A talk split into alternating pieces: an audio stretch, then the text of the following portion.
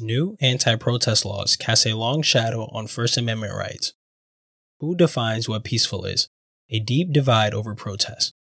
This story was published by the Center for Public Integrity in partnership with Indian Country Today and HuffPost in December 2021.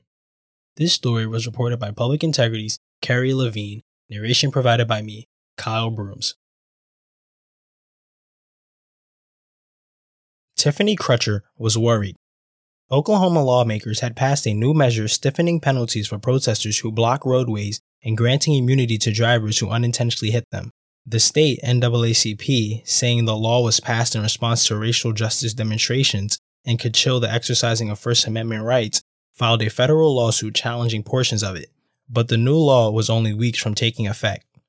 Crutcher, an advocate for police reform and racial justice, was moderating a virtual town hall about it featuring panelists who brought the lawsuit. At the end, she asked a question that went directly to the stakes. Under the new law, is it safe for citizens of Oklahoma to go and do a protest? The three men on the panel were silent.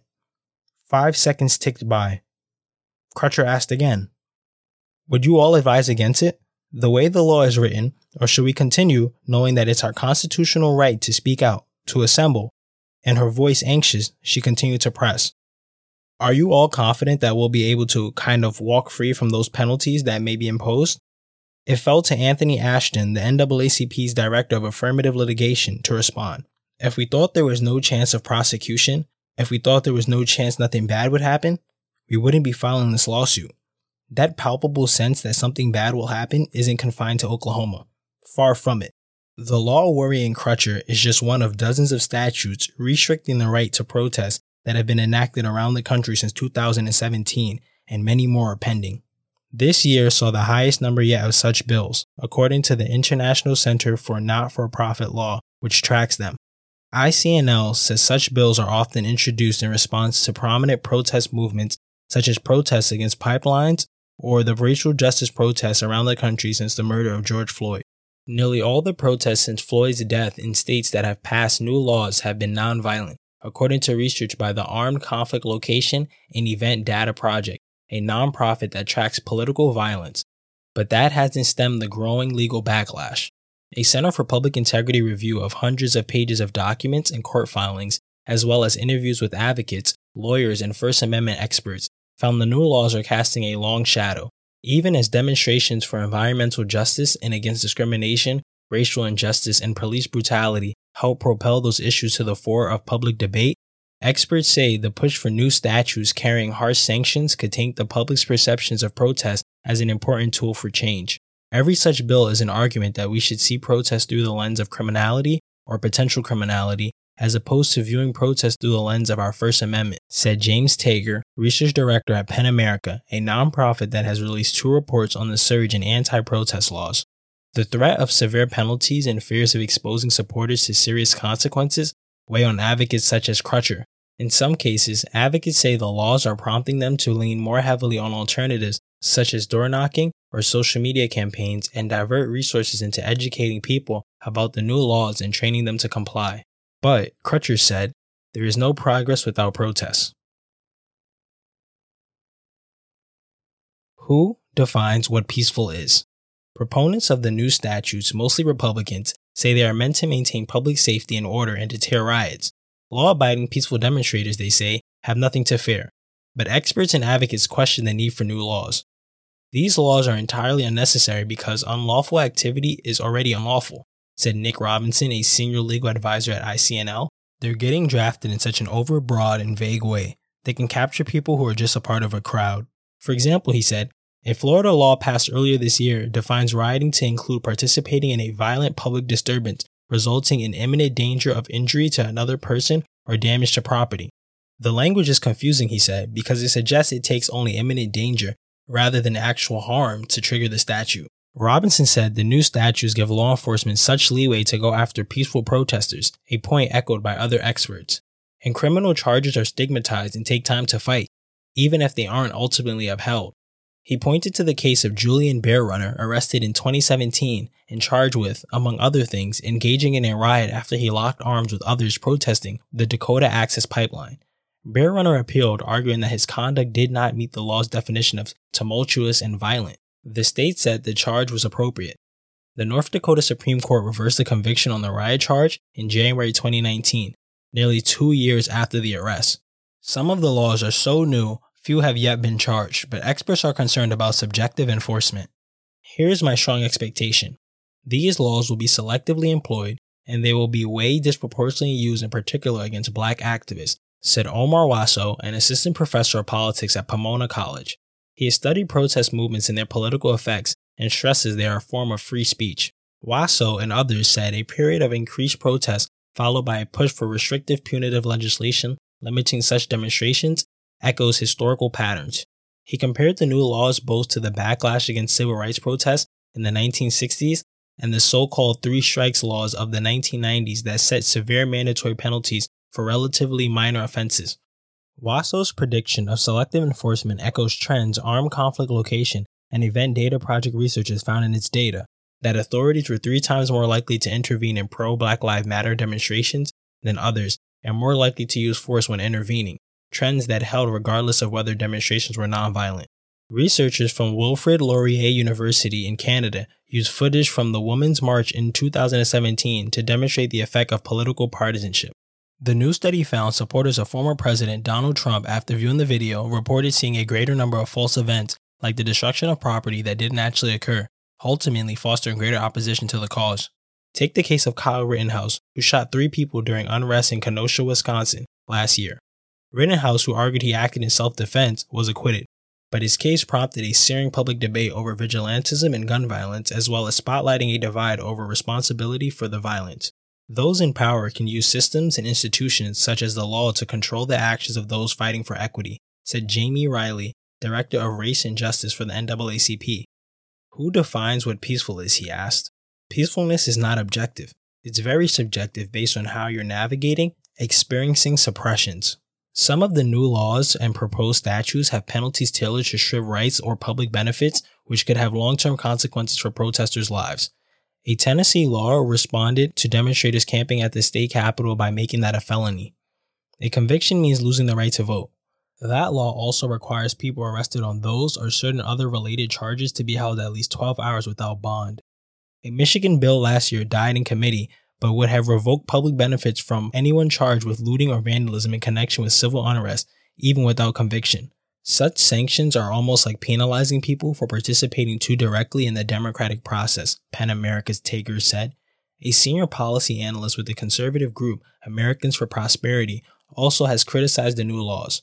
The laws could potentially empower authorities to shut down peaceful protests and arrest nonviolent participants warned David Vorman in a Newsweek opinion piece earlier this year. Even if these individuals are quickly released and no criminal or civil charges are pursued, the chilling effect on speech will be real. Laws don't arise out of nowhere.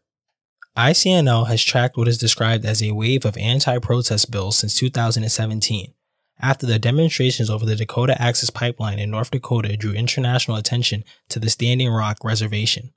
Law enforcement clashed violently with protesters, hundreds of whom were arrested and charged in 2016 and 17, including the then chairman of the Standing Rock Sioux tribe.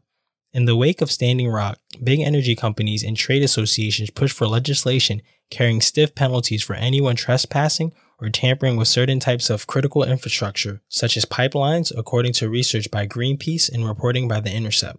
The American Legislative Exchange Council, a conservative pro business group known as ALEC, circulated model legislation in 17 states so far have enacted such critical infrastructure bills, according to ICNL. Minnesota has not enacted a new law recently, according to ICNL, though the state legislature has considered several.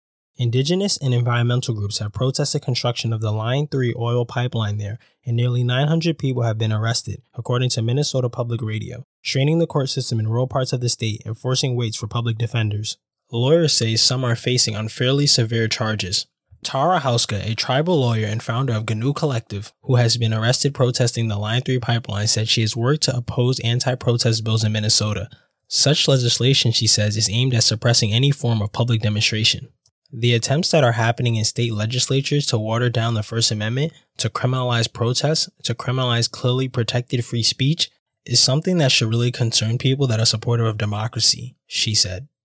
After Floyd's death, as demonstrations over racial justice and police violence against black people took place around the country, legislators proposed more bills that would stiffen penalties on protesters. A hundred bills were introduced in 33 states in less than 10 months, PEN America found.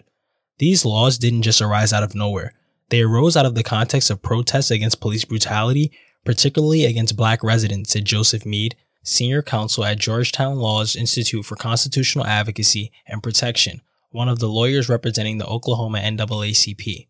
And the new and proposed statutes are frequently getting prominent support from law enforcement.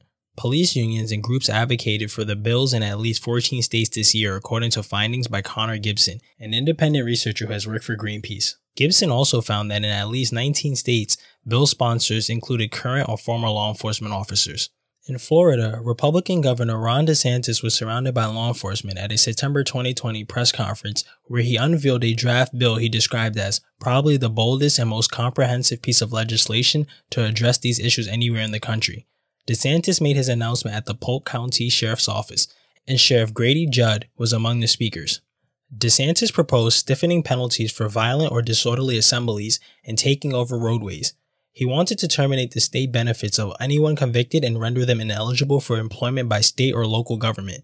His proposal also created new liability for anyone who organizes or funds a violent or disorderly assembly. In addition, he wanted to prohibit state grants or aid for local governments who cut law enforcement funding. Racial justice protests in Florida had almost entirely been nonviolent, something DeSantis acknowledged. He said his bill would deter future violence. Lawmakers filed a draft bill on January 6, citing the attack on the U.S. Capitol. PEN America's Tager said the Florida legislation has been an influential model for other states. Records obtained from the Florida legislature by watchdog group American Oversight and shared with Public Integrity show some of the bill's backers, including Judd, contacted lawmakers and suggested changes that would have extended the bill's reach even further. Jeff Kottkamp, a Republican and former lieutenant governor, had previously called for legislation to protect monuments, something included in the bill.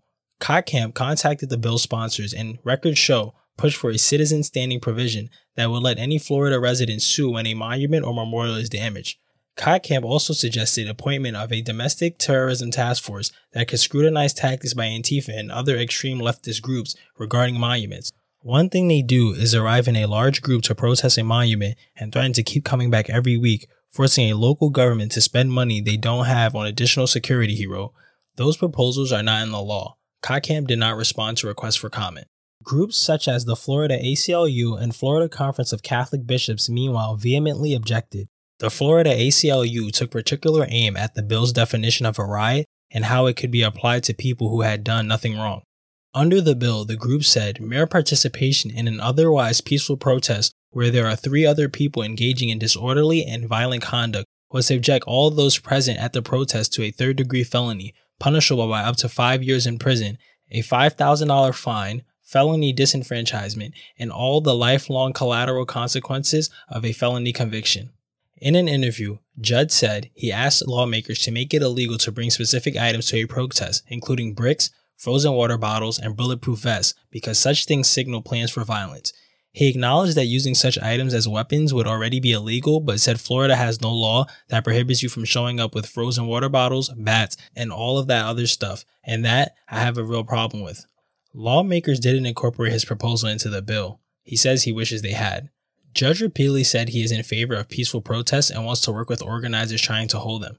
The goal of the legislation and his proposals, he said, was preventing future problems. He pointed to images of destruction and violence in places such as Wisconsin. He's been a prominent supporter of the bill. When DeSantis signed the final legislation in April, including enhanced penalties for crimes committed during a riot and some new offenses, but not all of his original proposals, Judd, as he had in September, showed pictures of what he described as peaceful protests versus riots. Pay attention, he said at the signing event. We've got a new law we're going to use it if you make us. Asked about the concern that it gives law enforcement too much discretion, Judd said the answer is having the trust of the community. He said he'd personally explained it to worried Polk County residents. As for whether the law appropriately balances the constitutional right to protest with the need to maintain public safety, that, he said, is up to the courts. Nothing else matters if you and your children aren't safe, the DeSantis press release about the new law quoted Judd as saying. This law represents Florida's commitment to public order and creating a safe place for people to express their constitutional right to free speech. Courtrooms and Consequences. Francesca Menes, co founder and board chair of the Black Collective, a Miami based nonprofit that promotes political participation and economic empowerment of black communities, said the timing of the DeSantis September announcement coming after a summer of racial justice protests clearly shows the impetus for the legislation. You wanted to silence us, she said. You wanted to intimidate us. After the bill passed, Menes said she and other advocates wanted to organize a protest over it, and we were like, oh crap, we can't. The law, Menes said, was too vague and the consequences too uncertain. Police have the discretion to decide who is wrong, and again, history shows who they tend to choose when they are deciding who is wrong, she said. So for us, you're asking us to put faith in a system that was designed to incarcerate us and criminalize us, and we don't have faith in that. Instead of protesting, the Black Collective created a leaflet about the passage of the bill and organized a door knocking campaign with partner organizations to educate people about the new law. And it joined with other black led organizations to challenge key provisions in federal court, arguing, among other things, that they are overbroad and violate the Equal Protection Clause of the 14th Amendment by targeting black organizers and organizations. The biggest reasons we haven't seen a huge slew of arrests is because these organizations really care about their members and are taking great pains to make sure they aren't in harm's way, said Alana Greer, director and co founder of the Community Justice Project and one of the lawyers representing those suing the state.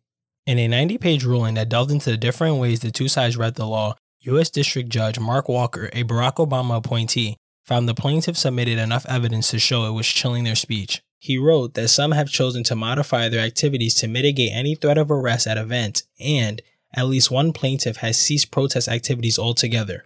Walker issued a preliminary injunction stopping the governor and three sheriffs from enforcing the new definition of riot, in part because the law empowers law enforcement officers to exercise their authority in arbitrary and discriminatory ways. The state is appealing. Even with the injunction, Menes said, the Black Collective is proceeding cautiously and will do so as long as the law is on the books. We know they cannot enforce it, but who is to say they won't enforce it, she said.